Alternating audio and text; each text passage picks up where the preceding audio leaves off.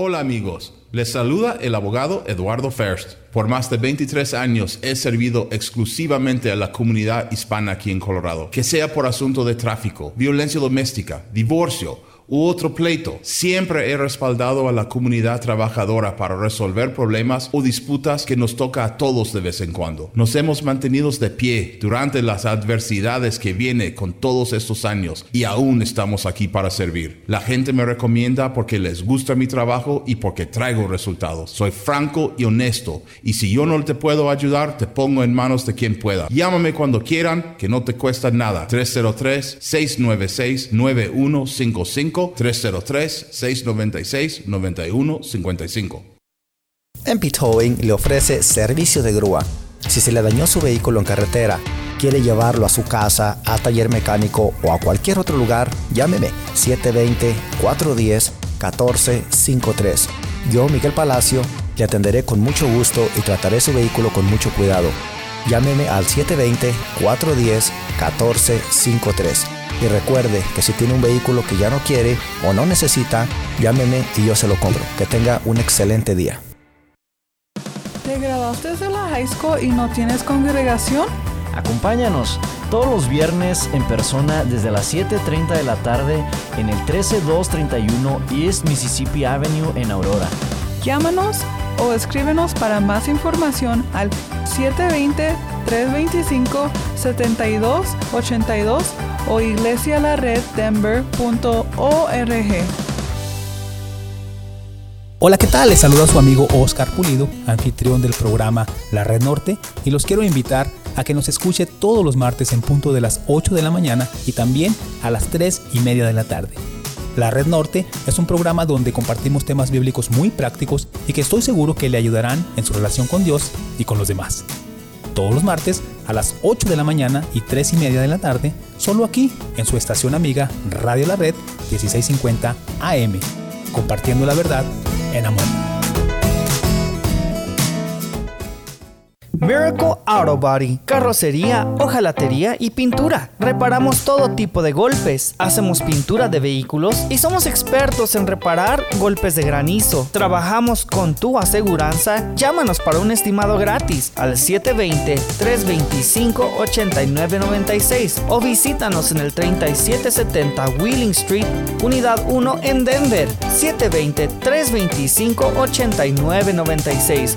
Miracle Auto Body. Red Evangélica de Denver, Iglesia La Red. Somos una iglesia multicongregacional que Dios está formando.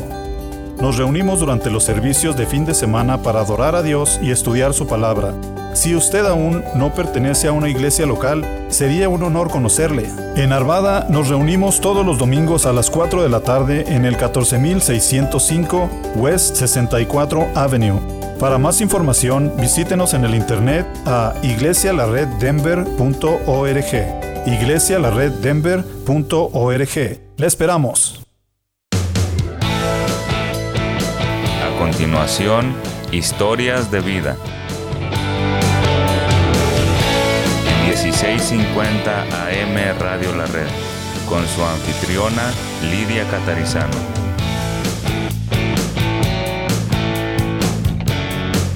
Compartiendo la verdad en amor.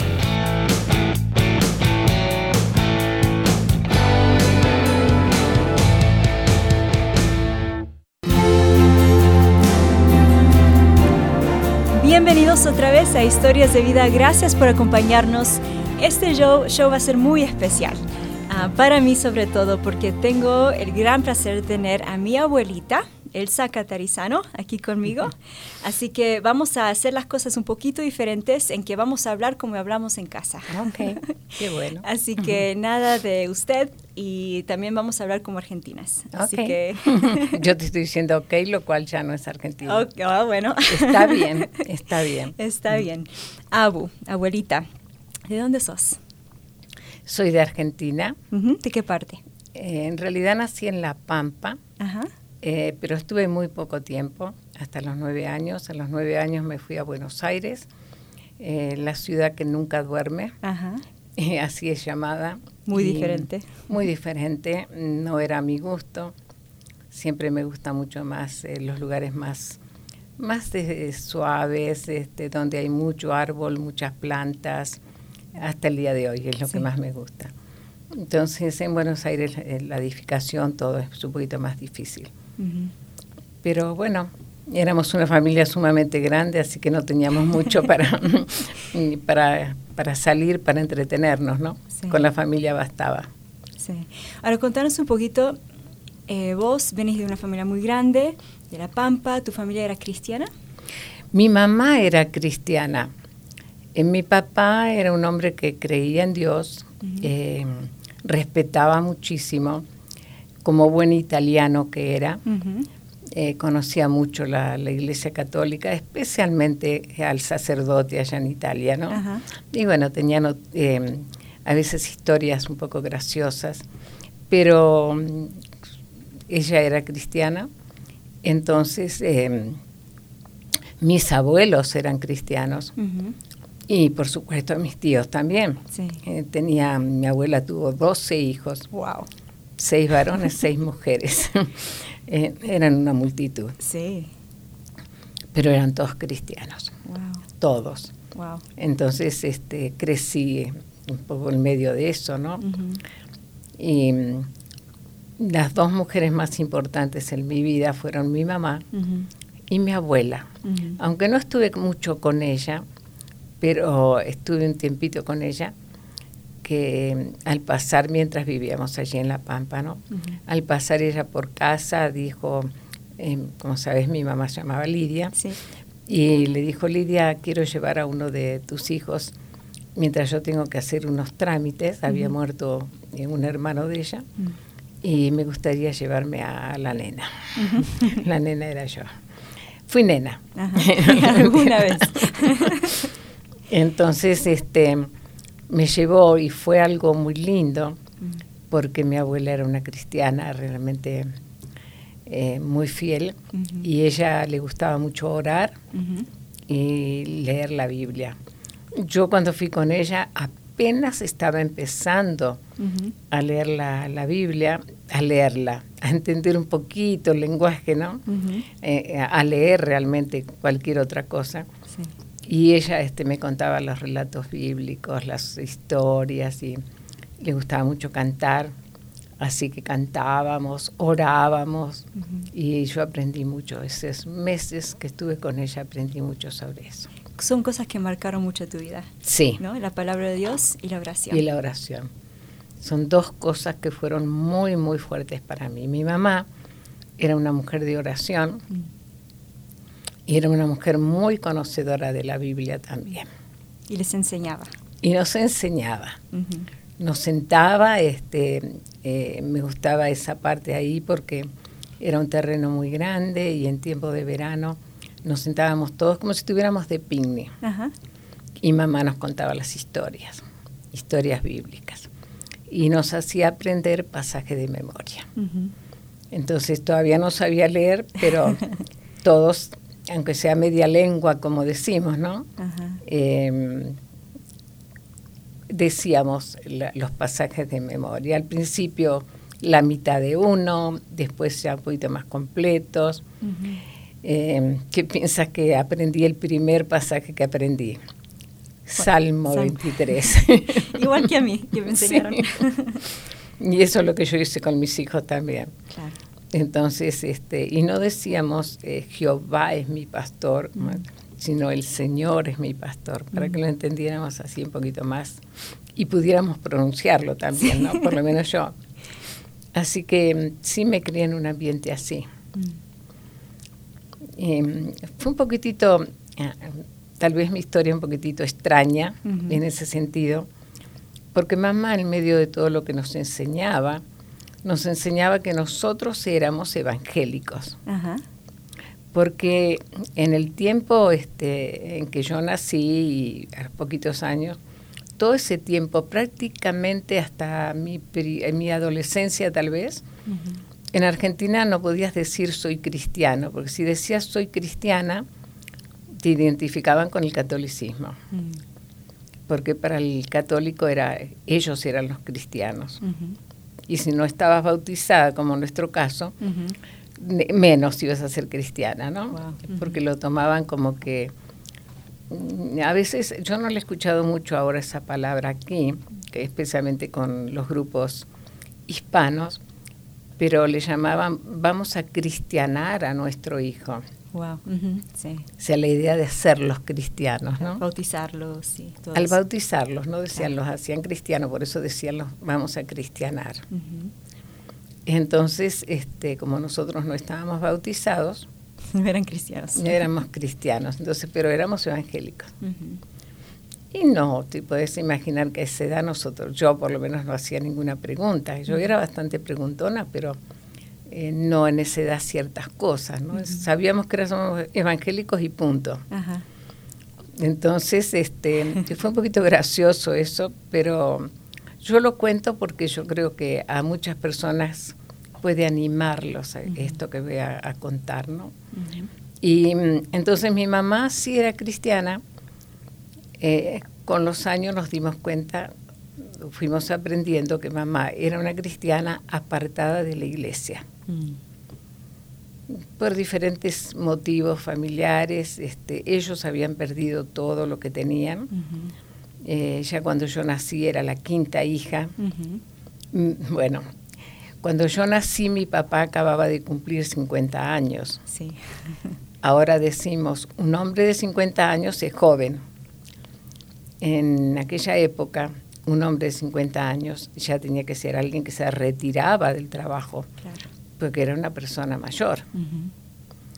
Y aunque mi papá era muy vigoroso, sin embargo, eh, perdió su trabajo y bueno, queda en casa con cinco criaturas. Mi mamá quedó internada por alguna razón, tuvieron que hacerle una operación muy grande. Y entonces, este, bueno, ahí fue mi nacimiento un poquito extraño, ¿no? Porque tuve que estar con, con otras personas para que le ayudaban a mi papá, no teníamos familia ahí, entonces este, fue un poquito difícil eso, ¿no? Sí. Así que bueno. Eh, Se apartó de la iglesia entonces, en ese momento. Sí, sí, sí. Ella, eh, al raíz de todo eso, ellos tuvieron que ir. O sea, mi papá fue vendiendo todas sus posesiones mm. Para poder alimentar a cuatro criaturas por lo menos, ¿no? Sí. Y entonces este, eso la llevó a ella a tener vergüenza y salir de, la iglesia. En aquel tiempo había dos iglesias en el, pueblo donde yo nací. Una era la iglesia católica y la otra era la iglesia evangélica, que era la iglesia de la Alianza Cristiana y Misionera. Fui criada así. Entonces, este, por eso mamá eh, salió de, la iglesia por vergüenza. Claro, Satanás es muy astuto, ¿no? Claro. Eh, pero no se apartó del Señor. Mm. Y nos demostró cuando nos estaba a nosotros criando de esa manera. Así que después viene una historia un poquitito. Vamos a empezar a contarla. Ok. Em, yo salgo a. Eh, era un tiempo libre en que uno te mandaban al almacén, a una tienda y ibas tranquilamente. Y yo siempre iba caminando y cantando, tenía unas cuantas cuadras para llegar. Y había una casa muy bonita y a esa casa se mudaron una familia, una familia nueva en el barrio. Y cuando yo voy pasando, hay una niña, más o menos de mi edad, inmediatamente me preguntan mi nombre. Yo le dije, Elsa, eh, ¿y vos cómo te llamas? Delmira, todavía me acuerdo su nombre, ¿no? y me dice, ¿no querés venir a la escuela dominical? Y yo muy seria dije, no, yo soy evangélica. no tenía la menor noción de que me estaba hablando ella. Así que mm, me fui, hice la compra que mi mamá me mandó y entonces este cuando regreso estaba la mamá de la niña y después le sigo contando la historia. Vamos a ver cómo se desarrolla eso, ¿no? Cuando volvemos del break. Gracias, a okay.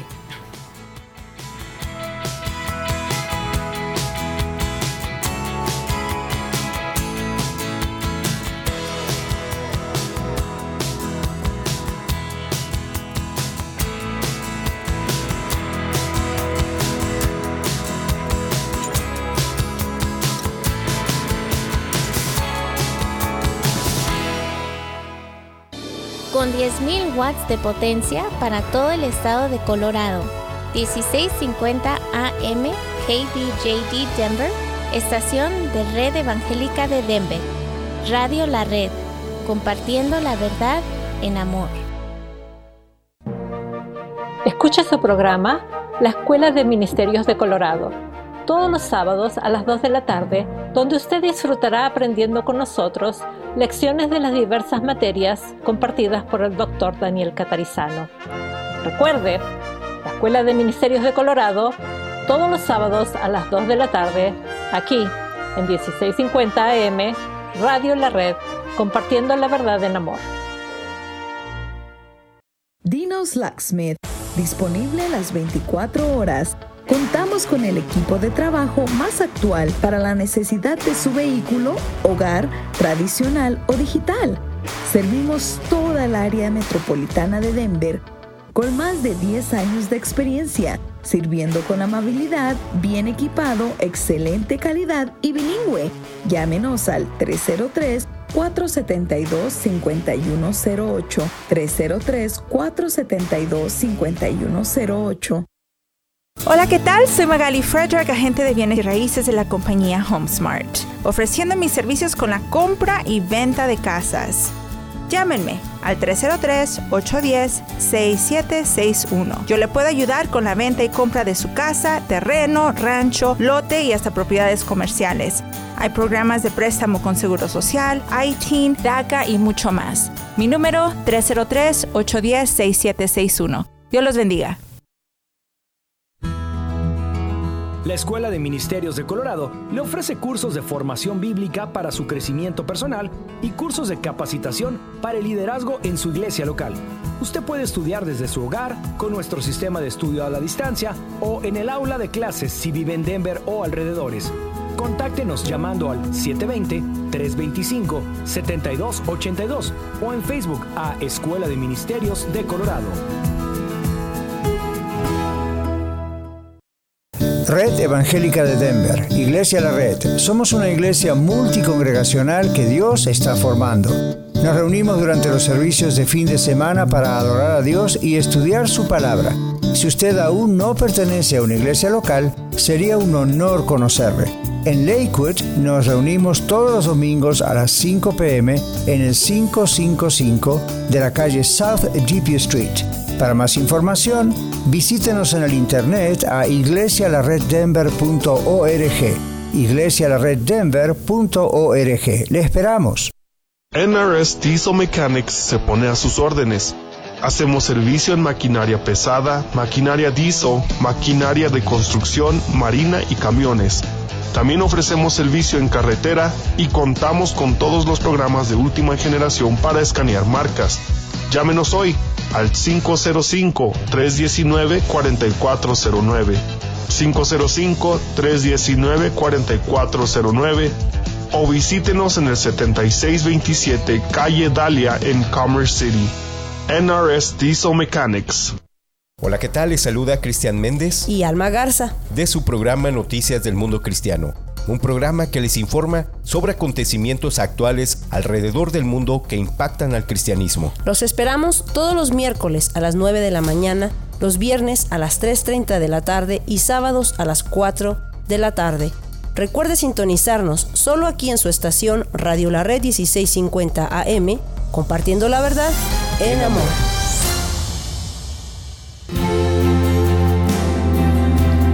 Regresamos aquí a Historias de Vida. Estoy hablando con mi abuelita, Elsa Catarizano, y estábamos comentando cómo ah, su mamá, también llamada Lidia, eh, conocía al Señor, pero se había apartado de la iglesia por razones personales. Pero cómo es el Señor que trabaja en nuestras vidas para traernos otra vez y al mismo tiempo trabajando en tu vida.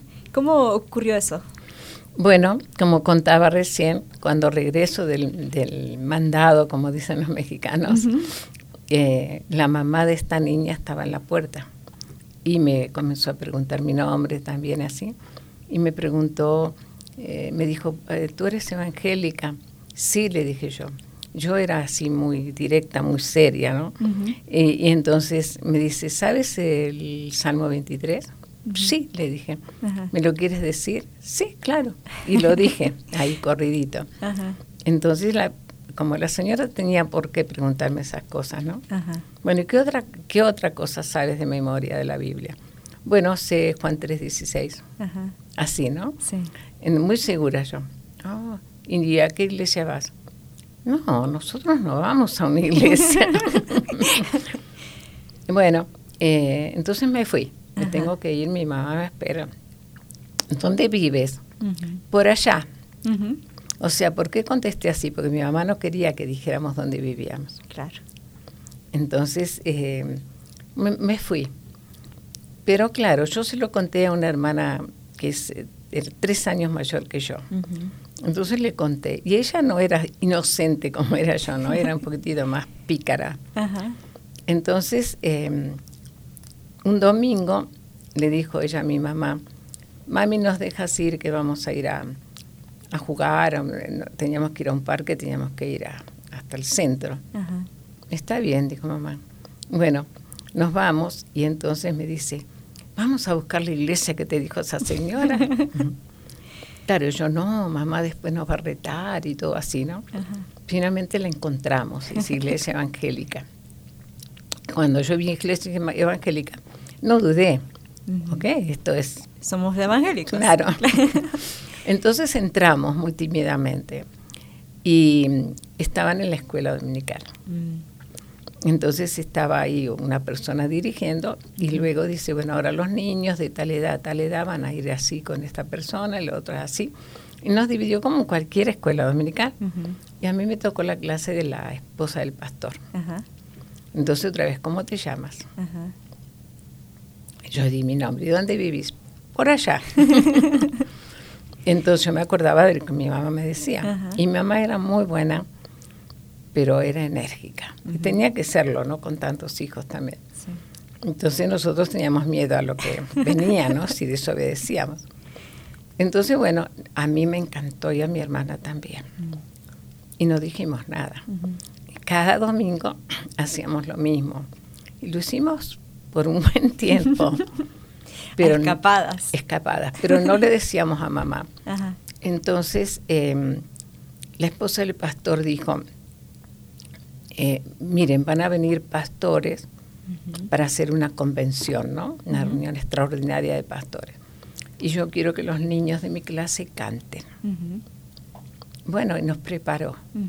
Yo tenía una voz muy potente, creo que la fui gastando con los años, ¿no? Pero, claro, cuando el pastor nos reunió y nos escuchó cantar y nos dijo, bueno, ahora el próximo domingo van a venir unos pastores. Y yo, como cualquier niño que se olvida de muchas cosas, dije, oh, yo tengo un tío pastor. Ahí me olvidé de lo que me había hecho mi mamá, ¿no? Entonces me dice, sí, tienes un hijo. Él, él ya estaba muy atento a nosotros, porque él pensaba, ¿qué pasa con estas niñas, no? Entonces me dice, ¿cómo se llama tu pastor? Oh, mi pastor se llama Benjamín Sondón. Y era el apellido que mi mamá no quería que dijera, porque era su apellido.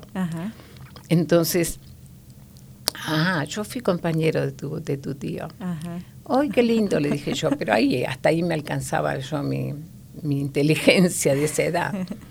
Y me fui toda contenta, pero no le dije nada a mi mamá. Entonces el domingo siguiente con mi hermana nos preparamos y nos fuimos y cantamos. Era una canción, un himno de bienvenida a los pastores. Y cuando yo no conocía a mi tío, conocía el nombre. Y cuando este, después que cantamos, cuando terminó todo, nos fuimos. Entonces le dice, mi tío le dice al pastor, eh, ¿quién es esa niña que canta tan fuerte, que canta tan bien? Y él le dice, es tu sobrina. Ahora los Sondón eran conocidos por sus voces. los Sondón eran conocidos por sus voces. Eran todos, todos cantaban, todos. Entonces eran conocidos, muy conocidos por sus voces. Entonces él dijo, con razón, dice, yo miré hacia esa niña. Y bueno, y empezó a preguntar. La cuestión es que, para hacer la historia breve, un día aparecen en mi casa los dos. el pastor el pastor y mi tío. Y bueno, eh, mi hermana y yo los vimos venir. Y nos asustamos. pero medio nos escondimos. Pero vimos como mi mamá abrazó a su hermano y bueno, eh, toda una historia un poquito larga ahí. La cuestión que ellos se fueron, mi mamá toda contenta, ellos los animaron a que fuera a la iglesia y todo eso así. Cuando el pastor se va, mamá me dijo, Elcita, vení acá. Y yo toda asustada, sí, mami. ¿Le dijiste dónde vivías? No, mami, no, mami, no le dije, es verdad, yo no le había dicho. Dice, ¿por qué le dijiste que tenías un tío pastor? Mami, vos nos enseñaste. Me dio una paliza, pero de esas palizas tan grandes. Que todavía te acordás. Que yo creo que todavía me duele cuando pienso. Pero bueno, pero eso ayudó mm. a que ya no tuviéramos nosotros que escaparnos, ¿no? sino que ella ya nos dejaba ir. Podían ser públicas con ir a la iglesia. Podíamos ir bien públicamente y preparadas por ella, que era diferente, ¿no? Sí. Y bueno, así este, finalmente mamá este, volvió. Volvió. Volvió a la iglesia, volvió al Señor y claro, éramos una multitud, todos allí. Hicieron crecer la iglesia. Eh, sí. y fue muy lindo, para mí fue muy lindo, porque mamá este, nos presentó a todos delante del Señor, como hacemos siempre en las iglesias, ¿no es cierto? Presentar los niños y para mí fue tan emocionante. Mm. Siempre tenía ese corazón así muy, eh, muy tierno de amar al Señor, de una manera así muy, muy linda, ¿no? Sí. Entonces, este, bueno. ¿Qué eh, conocías del Señor en ese momento, Abu? Conocía más a Jesús, ¿no? Mm. La historia de Jesús, que él había muerto. Mm. Y, y, mira que mira qué cosa graciosa, porque va, graciosa digo yo cuando nos, mamá nos sentaba así en el césped eh, y nos ah, contaba historias, eh, mamá nos enseñaba a mirar el cielo y nos enseñaba de las estrellas, la luna, el sol y nos decía, Dios hizo las estrellas, Dios hizo la luna, nos contaba, ella nos contaba, era bien conocedora de las escrituras. Entonces después nos decía, miren las nubes. Eran los juguetes que nosotros teníamos. Dice, bueno, miren las nubes y vean a ver qué figuras tienen las nubes. Y inventábamos, por supuesto, ¿no? Y entonces dice, en una de esas nubes un día va a venir Jesús a buscarnos. Yo me emocionaba tanto. y siempre miraba las nubes a ver si, ya era el tiempo, que cuándo iba a venir, porque Jesús iba a venir de ahí. Entonces para mí siempre Jesús, Dios, era algo muy emocionante. Yo lo sentía así como un papá que te cuida, porque era lo que mamá nos enseñaba. Entonces, yo lo veía así, ¿no? Mm. Eh, no, no sabía mucho más. Sabía que Jesús había muerto, mm. sabía que Jesús había resucitado y que nos iba a venir a buscar. Lo básico. Era lo, básico, ¿no? Mm. Pero eso me llevaba a tener como una comunión con el Señor muy especial, muy especial siempre fui así. Bueno, tanto que mis hermanos más grandes siempre decían, y aún cuando ya era una señorita, me decían, menos mal que sos evangélica, porque si no, si eras católica, vos seguro que eras monja. Me decían Por mi forma de ser, ¿no? Por mi forma de hablar, por mi forma de... Cuando hablaba Muy de... recta. y aparte cuando hablaba de Jesús era como que estuviera hablando de un, de un ser más hermoso, así vivo, ¿no? Sí. Entonces ellos un poquito más sin broma, ¿no? lo veían así. Así que después nos fuimos a Buenos Aires y me dio mucha tristeza dejar la iglesia, pero nos fuimos. Una cosa que yo que no quiero dejar de decir. No nos dejaban a los niños participar de ver cuando daban la cena del Señor. Ajá y era una cosa que yo anhelaba con todo mi corazón, pero no podíamos estar presentes. Pero con mi hermana, que era muy pícara. la misma hermana. sí, la misma hermana. Eh, cuando salíamos de la escuela dominical, que cerraban las puertas, nosotros abríamos despacito, entrábamos y nos quedábamos bien sentaditas en el último asiento y nos agachábamos para que eran esos bancos con respaldo, ¿no? Para que no nos viera, no nos viera el pastor. Entonces yo veía cuando la gente tomaba la cena y a mí me parecía algo tan maravilloso. Mm. Y cuando nos fuimos, yo como extrañaba esto, ¿no? Sí. Oh, nunca pude tomar la cena acá. Es tan lindo, pensaba, es Ujú. tan lindo. Y siempre tenía esa ilusión. Bueno, nos fuimos a Buenos Aires y era un mundo totalmente diferente para mí. Claro. Lo veía como un monstruo. Pero rápidamente este, un pastor nos le fue a busca- a buscar a mi tío, que mi tío, fuimos a la casa de mi tío y mi tío iba a una pequeña iglesia, que no era una iglesia, apenas era una obrita que comenzaba con los niños. Ajá. Así que ahí fuimos nosotros.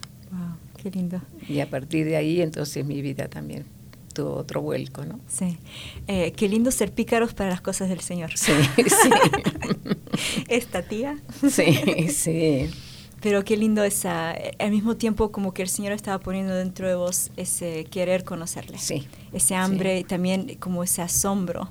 Sí. Eh, a veces decimos como el temor de Dios, ¿no? Realmente qué maravilloso que es el Sí, Señor. Qué sí. eso. Sí, eso, eso sí me pasaba realmente muy, muy, muy, muy fuerte, Mm. muy fuerte. Y yo lo sentía y, y era como que estaba aún de pequeña enamorada del Señor. ¿no? Eso es lo que yo sentía. Sí, algo que ha durado toda tu vida. Sí. Pero igual tuvo que haber una conversión. Sí. Y vamos a hablar de eso en el próximo segmento. Ok, ahí estamos.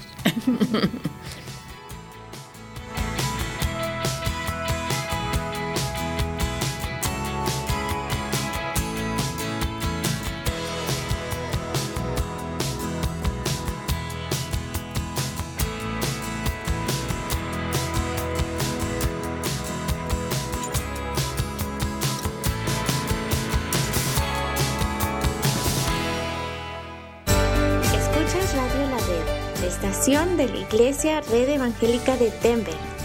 1650 AM KBJD Denver. Compartiendo la verdad en amor. Longmont. Jesús se interesa por ti.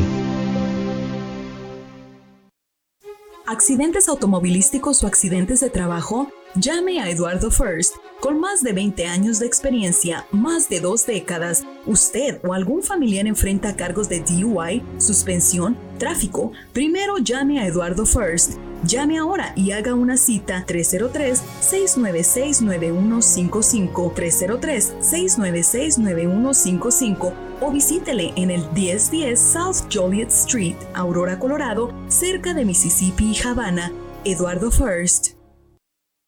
Dios les bendiga. Les habla su servidor y amigo Luis Velo, invitándoles a que nos sintonicen en el programa de la red Arvada.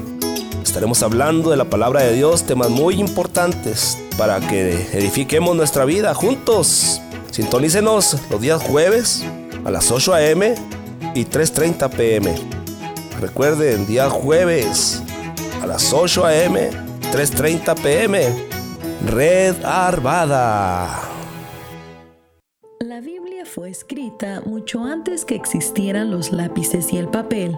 Los libros que componen la Biblia fueron escritos originalmente en largas tiras de pergaminos y papiro. Usted acaba de escuchar datos que le ayudarán a observar de una forma más precisa y profunda de lo que aprendemos en la Biblia para que podamos entenderla mejor y poderla aplicar sabia y apropiadamente. 1650 AM Radio La Red, compartiendo la verdad en amor.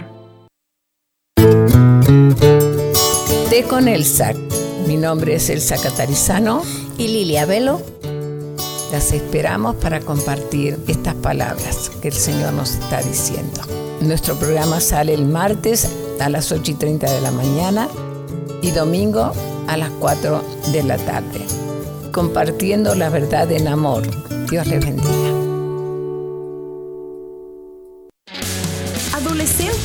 ¿No eres parte de una congregación? ¿Quieres conocer más adolescentes y aprender qué es lo que creen?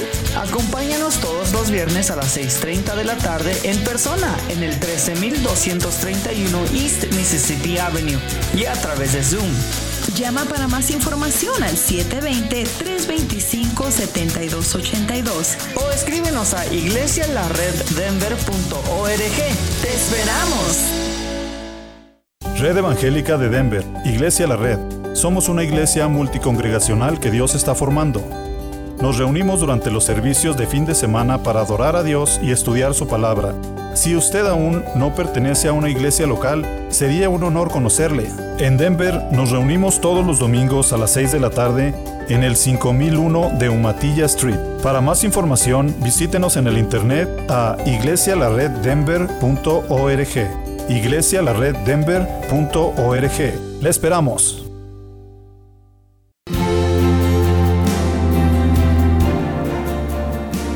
Estamos aquí otra vez en Historias de Vida con Elsa Catarizano, mi abuelita, y estamos compartiendo su niñez, eh, todo lo que el Señor fue haciendo para que ella conociera al Señor, el amor que ella tenía al Señor. Y eh, estamos cuando llegó a Buenos Aires y empezaron a cambiar las cosas. Sí, eh, mi tío era un buen cristiano y iba un grupo, un grupo pequeño que se estaba como la idea de trabajar con los niños y luego formar una iglesia. Así que de alguna manera el Señor también me permitió ahí. Esa fue la primera vez que fui parte después de eh, comienzos de una iglesia. Eh, entonces se repitió varias veces. Sí, se repitió varias veces después. Entonces em, ahí fui eh, sabiendo un poquito más acerca, más que nada porque todo era para los niños. Entonces el, pastor, la esposa eran buenísimos y muy preocupados por, por nuestra condición, que éramos una familia tan grande. y, bueno, eh, fue una infancia, yo cuento la parte más feliz, pero fue una infancia muy dura, muy, muy, muy dura. Eh, éramos después, mamá llegó a tener 10 hijos en realidad, perdió tres, yo no me acuerdo de la primera, pero sí me acuerdo de las mellicitas o gemelas o como les llaman, cuatas, cuatas, ¿no? Le dicen los mexicanos. Em, pero sí me acuerdo de esas dos criaturas cuando murieron y todo. Y eso fue algo así también, un choque muy fuerte, ¿no? Así que, pero de todas maneras éramos siete hijos y los padres ya éramos nueve personas. Y papá era el único que trabajaba y como dije antes, ya no podía trabajar en su trabajo. Eh, entonces empezó a trabajar con la construcción. Y bueno, fue una infancia muy, muy, muy dura cuando llegamos. Y ahí fue cuando la iglesia empezó a ayudarnos también. Bueno, después, em, claro, el llegar nosotros y con mi mamá, que era la que asistía a la iglesia, y, mi mamá decía, ¿dónde están las demás personas? ¿no? Eh, los padres de, de, los niños. Y ella misma empezó a, a salir y a, invitar, ¿no? Entonces ya éramos una multitud, nosotros solos, y teníamos unos misioneros eh, anglos en ese tiempo que habían ido también eh, para abrir iglesias, era un tiempo así en Argentina, hoy ya no, no se necesita, pero en ese tiempo sí. Entonces compraron un lugar, Chile 781 Avellaneda. Y mi mamá con mis hermanas mayores iban y limpiaban y hacían todo eso. Bueno, hasta que vino un pastor también, que tampoco era pastor recibido, sino ordenado, sino que era un líder que, que, mandaron ahí a ese lugar. Y mm, yo eh, me sentía muy cristiana, por supuesto, muy evangélica. Ya había aprendido que teníamos que decir que éramos cristianos, cristianos evangélicos. Entonces eh, oraba y siempre me gustaba ir a las reuniones de oración. Y a veces sin mi familia, porque estaba trabajando, porque estaban cansados o porque llovía, lo que sea, yo me iba solita. Vivíamos a siete cuadras de la iglesia. Y en muchas ocasiones estaba el pastor, la esposa y yo. y entonces orábamos. Y yo oraba por la gente, oraba por la gente para que la gente se convirtiera. Pero esa palabra, convertir, todavía no la había entendido, como corresponde, ¿no? Entonces, tal vez la entendía como que vengan a la iglesia, no sé, que sean fieles a la iglesia, no, recuerdo la forma en que yo lo entendía. Pero en una ocasión vino un pastor eh, que fue invitado y era un hombre que tenía una manera de hablar muy, muy tierna, muy amorosa. Y sí, lo, no recuerdo el año, Sí recuerdo que yo tenía 11 años para ese tiempo y recuerdo que era en tiempo de Pascua, que podía ser en marzo como podía ser en abril. sabemos cómo cambia eso en el calendario. Y él predicó acerca de la muerte de Jesús. Siempre me sentaba yo en el primer asiento porque no quería que nadie me molestara. No quería ningún ruido, ningún movimiento, yo quería estar ahí, comiéndome lo que decían, ¿no? Y este pastor eh, tuvo la, y bueno, yo creo guiado por el Señor, en un momento señala, pero no me está señalando a mí, pero señala, y yo lo sentí como que me estaba señalando a mí. Y dijo, tú también eres culpable de la muerte de Jesús yo me puse a llorar y a llorar y a llorar. Y en ese momento él siguió hablando. Y yo pensaba, claro, porque yo también soy pecadora. Nunca le pedí perdón al Señor por mis pecados. Y claro, no tenía muchos pecados eh, por la edad que tenía, como dice a veces tu papá, no, no tenía tiempo de, de, hacerlos. de hacerlos, ¿no? pero sí me daba cuenta que, era, que era lo malo y que era lo bueno, mm. que era lo que a Dios le agradaba y que era lo que a Dios no le agradaba. Eso me daba cuenta, pero nunca me había dado cuenta que yo tenía que pedir perdón, yo también tenía que pedir perdón. Y eso fue una convicción tan fuerte, tan fuerte, mm. que nadie me podía calmar, por mm. más que me dijeran, bueno, ya si le pediste perdón al Señor, sí, sí, sí, yo quiero que el Señor me perdone. yo me sentía la más vil pecadora. Entonces me querían, este, me confortaban, me decían, no, bueno, eso ya está, el Señor te abraza. Sí, todo lo que tuvieran razón, pero yo seguía llorando por ese, por mis pecados. Que cómo había yo vivido hasta ese momento y no me había dado cuenta que era pecadora. Bueno eh, a partir de ese momento siempre andaba trabajando, siempre andaba buscando niños y trayéndolos a la escuela dominical, los traía, los llevaba y así. Eh, pero fui creciendo en la palabra del Señor, fui creciendo en el conocimiento de qué significa. Y en ese momento no puedo decir que hubo grandes cambios en mi vida, claro que los hubo. Más que nada en mis pensamientos. Mm porque al venir de una familia así tan pobre, yo ya me daba cuenta que había cosas que yo veía y que yo pensaba, eso está mal, eso no hay que hacerlo. Y eso era una cosa que me perseguía mucho. Y a veces pensaba, ¿por qué mi mamá eh, no pone más cuidado en esto o en aquello? Pero no podía decirle porque era una niña y porque leía en la Biblia que tenemos que no podemos juzgar a nuestros padres, ¿no? Y después mi papá me había rechazado mm. por el hecho de que cuando yo nací, lo que conté anteriormente, ¿no? Al quedarse él con, con, sus hijos solo y perder su trabajo y su esposa tener que estar internada tanto tiempo por, mm. por mi nacimiento, mm. como que me culpó. Entonces, eh, yo ahí me sentí, me di cuenta que de alguna manera yo tenía un resentimiento muy fuerte hacia mi papá como él no me quiere, yo tampoco. Claro. Como algo así, ¿no? Que tal vez no lo expresaba, pero sí yo sé que lo sentía. Y no me había dado cuenta hasta ese momento de mi conversión. Entonces eso fue algo muy duro por el cual luché, luché muchísimo en mi vida. Bueno, em, fui creciendo en las cosas del Señor. A los 13 años la ya fue iglesia. Eh, yo no pude ser fundadora porque todavía no me había bautizado. Empecé a luchar con el pastor que me quería bautizar. en ese tiempo no se bautizaban los niños. Y yo le preguntaba por qué. Y dígame por qué y por qué no puedo. Y por esto, pues, pero yo sí sé. Sí. Pero tienes que conocer más la Biblia. Sí, pero yo la conozco. Y hágame las preguntas. Y sí, y, era así, ¿no?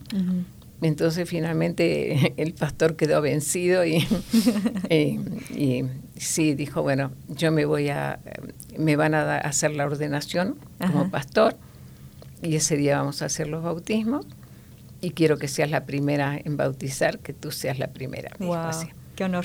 Así que eso fue muy lindo para mí, me impactó muchísimo, y eso impactó mucho a mi vida. En un compromiso con el Señor, muy, muy, muy, muy, muy fuerte. Sí Y mm, los voy a dejar pronto con esta cosa, ¿no? Mm. A los 15 años conozco a un joven hermoso, mm, de un cabello rubio precioso, unos ojos celestes que, bueno, te hacían ilusionar. Y yo no tenía la menor idea de pensar en novios. No pensaba en novios. Se me sentía que yo todavía no estaba en edad para eso. Eh, pero bueno, eh, empezamos a, Él vino para conocer la iglesia, era cristiano, venía con otra pareja. Y, y, venían de una iglesia grande, querían conocer esa pequeña iglesia. Y vinieron, se quedaron, y siempre hacíamos, no sé, algo que nos íbamos a encontrar eh, y hablábamos, claro que hablábamos del mensaje y yo cantaba en ese tiempo, muchas veces sola, y entonces él siempre decía este, que le gustaba mi voz y elogiaba mi voz. Y, así que fuimos así teniendo un poquito esa relación de amistad. Y como la iglesia era pequeña, todo el mundo estaba a la expectativa a ver qué iba a pasar con nosotros. Y bueno, más después, más tarde les cuento qué pasó. Ok, entonces ya sabemos lo que vamos a escuchar en el segundo segmento, el cuarto, cuarto segmento. Gracias.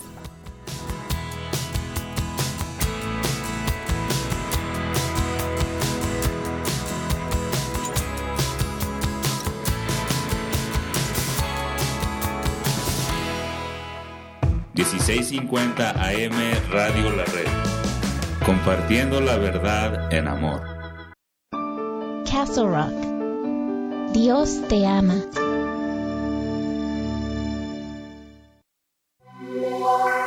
Muchas veces cuando la gente viene a pedirme un consejo les pregunto, ¿con quién ha compartido esto? ¿Ha buscado ayuda durante estos años de sufrimiento? Por lo general la respuesta es no Veo que la tendencia de guardar en secreto los conflictos personales es algo muy común, de todos modos, no es la mejor manera de solucionarlos. Evidentemente hay que tener sabiduría para saber a quién acudir por ayuda, pero no pedirla puede significar hundirse cada vez más en la desesperación. Tal vez no se pide ayuda porque se desconfía de la gente. Hay quienes no buscan ayuda pues creen que solos habrán de resolver cualquier problema. Están también aquellos con una gran dosis de orgullo, quienes cuidan tan celosamente su propia imagen que se ponen nerviosos con solo pensar en el qué dirán los demás si se enteran de sus problemas. Sin embargo, la Biblia contiene un texto muy interesante sobre este asunto y se encuentra en el libro de Santiago capítulo 5 versículo 16, donde dice confiesen unos a otros sus ofensas y oren unos por otros para que reciban sanidad. Aquí confesar solo significa ponerse transparentes. Hay alguien a quien Dios usará para ayudarle a usted a solucionar sus conflictos. Cuando lo encuentre, no tema abrir su corazón y recibir sanidad. Le saluda Daniel Catarizano con algunas ideas para vivir mejor. Visítenos a dsmonline.org.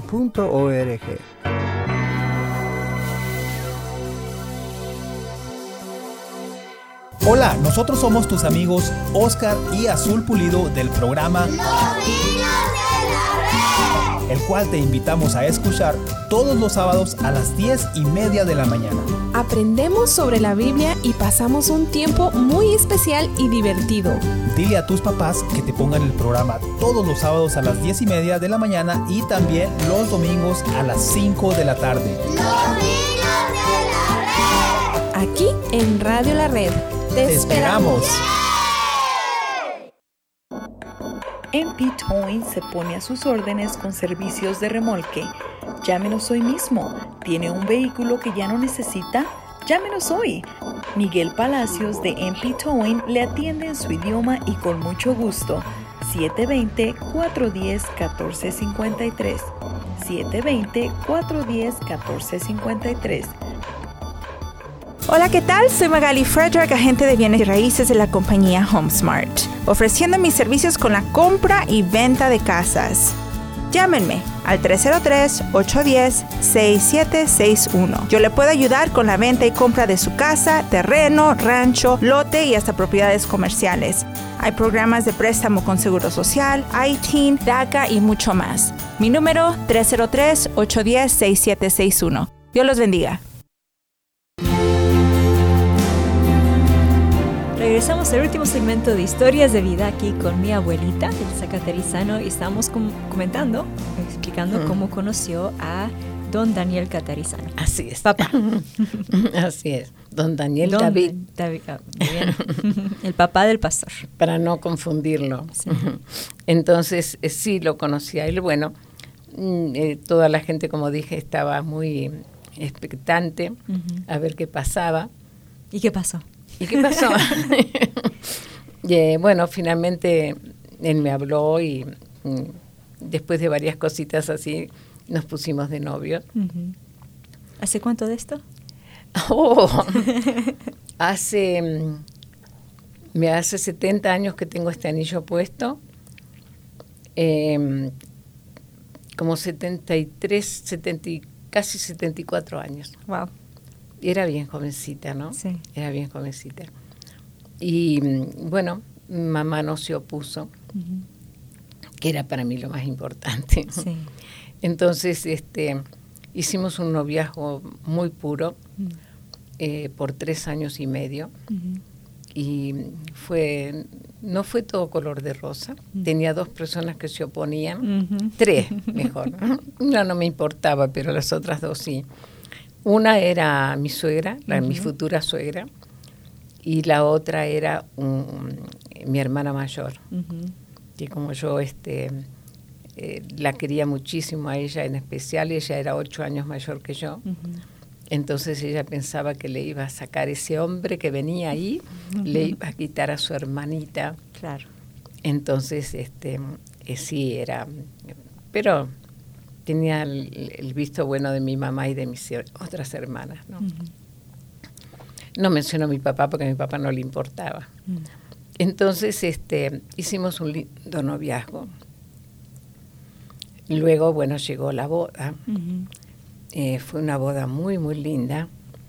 El pastor nuestro era muy romántico. y eso, hay muchas historias sobre eso, pero vamos a continuar dije, bueno, 70 años de mi compromiso realmente. Nos comprometimos casi dos años antes de casarnos. Pero creo que él se quería asegurar que esa niña iba a ser para él, ¿no? Sí. Entonces, este, bueno, fue todo muy lindo, la boda muy cristiana. En ese tiempo éramos pocos, así que invitabas a toda la iglesia a tu boda. Fue todo muy, muy, muy lindo. Y luego, claro, empezaron las, eh, eh, vinieron los niños, eh, los tres, sabes que tenemos tres, Alicia, Susi y luego tu papá. Con tu papá la historia es muy larga, ya la conté en el programa de él algo. Y luego sí, mi salud quedó un poquito quebrantada. o sea que mi vida no fue estar en una cajita de cristal como algunos piensan que porque me casé eh, eh, siendo, no me casé, perdón, me convertí, pero nací en un hogar cristiano, con una madre cristiana.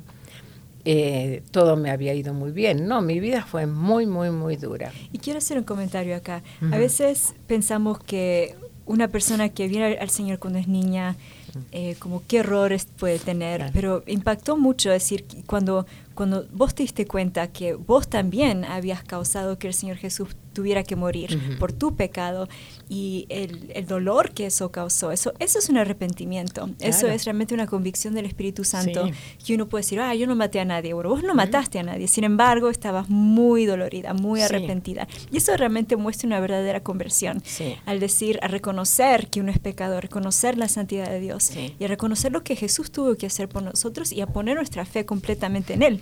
No, no se puede decir, yo soy salva por lo que yo hice, porque yo soy buena mm. persona. Nadie tiene nada en contra de vos. Sin embargo, Jesús tuvo que morir por ti.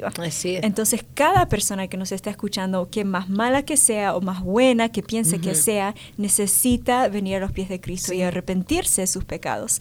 Entonces, eso es importante. La otra cosa es que eh, al vivir una vida santa no garantiza que no haya problemas. ya mencionamos y muchísimo que no podemos mencionar sobre la pobreza y cosas que pasaron la distancia de tu papá, que yo sé porque conozco tu historia, mm. que el Señor te ayudó a perdonarlo y a cuidarlo cuando él murió, que realmente fue increíble, pero a saber que, que las cosas difíciles vienen y no es porque somos malas personas o porque Dios no nos cuida. Es la vida. Vivimos en un mundo pecaminoso. Totalmente. Y, pero el Señor fue fiel. Sí, eso es una de las cosas que más cautivó mi vida después, ¿no? Del arrepentimiento, que sí fue real. Yo creo que lloraba tanto por eso, porque yo me arrepentía. Me arrepentía de cosas especialmente que pensaba y, que pensaba en contra de mi papá, especialmente. Y muchas veces hasta de mi mamá, porque ya más jovencita yo veía que cosas que, que a mí me hicieron aprender y por eso muchas veces lo menciono. Eh, nosotros aprendemos de nuestros padres lo bueno y lo malo, pero no para hacerlo. Yo lo aprendí para no hacerlo. Mm. Lo bueno sí para hacerlo, pero lo malo yo siempre en mi mente pensaba, esto yo no lo quiero, esto yo no lo voy a hacer. Y el día que yo me case, esto no lo voy a hacer. Y eso te sirvió mucho. Y eso me sirvió realmente como un diccionario bíblico para toda mi vida. Entonces sí fue dura mi vida, mm. fue dura mi, mi juventud, mm. mi adolescencia. También los tiempos en Argentina eran muy duros. Eh, fue duro eh, mi vida después. Mm. Tener los hijos no me costó, es una bendición. Pero después sí, me costó eh, mis, no mis enfermedades, mis mis, operaciones, que son diferentes, ¿no? Porque, digamos, orgánicamente no soy una persona enferma. Y como a veces hago la broma que digo, lo que pasa que en mi coche, como decimos nosotros, en mi coche, lo, lo, lo que está por fuera es lo, el problema, ¿no? Las ruedas y las chapas. La chapa y todo eso. Bueno, pero lo maravilloso fue que tanto el abuelito como yo llegamos un momento eh, en que sentíamos que siempre estábamos como líderes en la iglesia, pero sentimos en un campamento juvenil, aunque ya estábamos casados y con hijos, sentimos una cosa especial del Señor. Y fue en un momento muy lindo y consagramos nuestra vida al Señor, que fue diferente. Consagrar la vida es vivir para Él.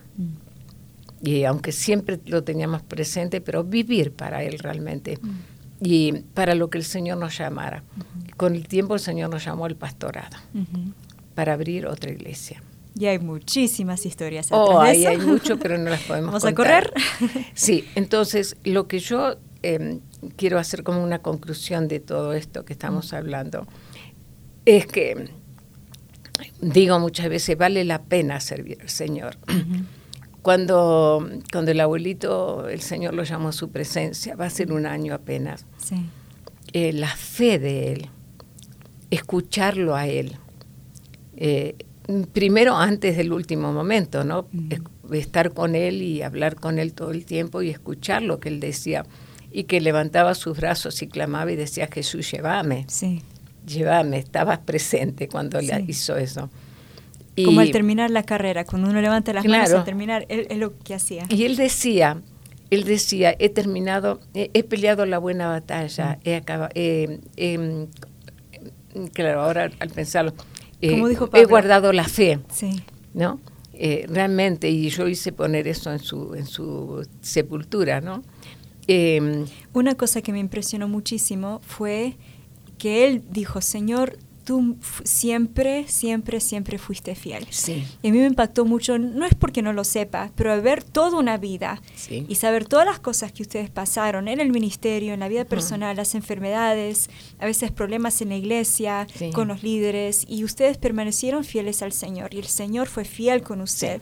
Es como que me aumentó muchísimo la fe al decir, wow, Señor, yo quiero vivir esa vida, no que han vivido mis padres, mis abuelos de fidelidad a ti y que tú seas fiel también con nosotros. Es algo que Dios cuando promete algo lo cumple. Así es, totalmente, totalmente. Y entonces esa fidelidad que él tuvo para el Señor y que sintió que el Señor la tuvo para él y para mí, porque todo el tiempo hablábamos y decíamos, mira qué fiel que fue el Señor, cómo nos, eh, nos ayudó y nos dejó formar una familia y nos dejó ver no solamente los hijos, los nietos y los bisnietos. Y como digo, ya dos bisnietos eh, son miembros de iglesia.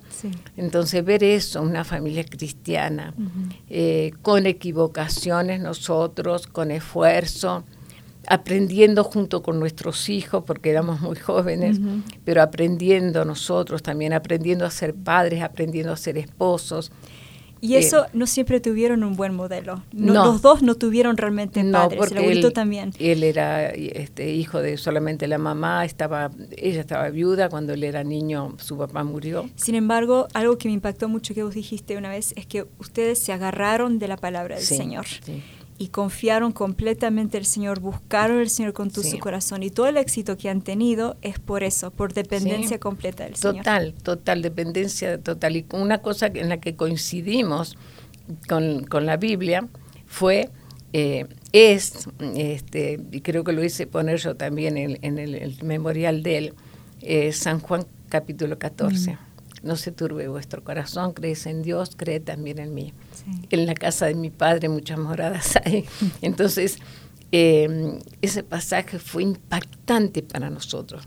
Y ese pasaje, aunque no tiene nada que ver con la boda, nosotros en la noche de boda, en la noche, no en la fiesta, no en el momento de casamiento, en nuestras solas con el Señor, leímos ese pasaje porque entendíamos eso, que eso era Dios para nuestra vida. Mm. Y por eso a mí me gustaría dejar esto, ¿no? Eh, em, como dije antes, vale la pena ser cristiano, ser fiel. La fidelidad del Señor. Nosotros no llegamos, pero ni apenas un poquito, a alcanzar la fidelidad que Dios tiene para nosotros. Mm.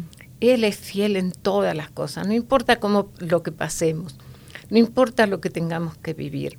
Como decía el apóstol Pablo, en lo poco o en lo mucho, sé vivir, ¿eh? sé vivir. Por Él y para Él, ¿no? En todo lo puedo en Cristo que me fortalece. Y yo creo que eso es realmente el, final de mi vida, ¿no? Todo lo puedo en Cristo que me fortalece. Y hasta el último suspiro, yo siempre le digo al Señor, como le decía la abuelita, ¿no? Señor, lo que me dejes de vida será para servirte. Amén así será, y así es, está siendo.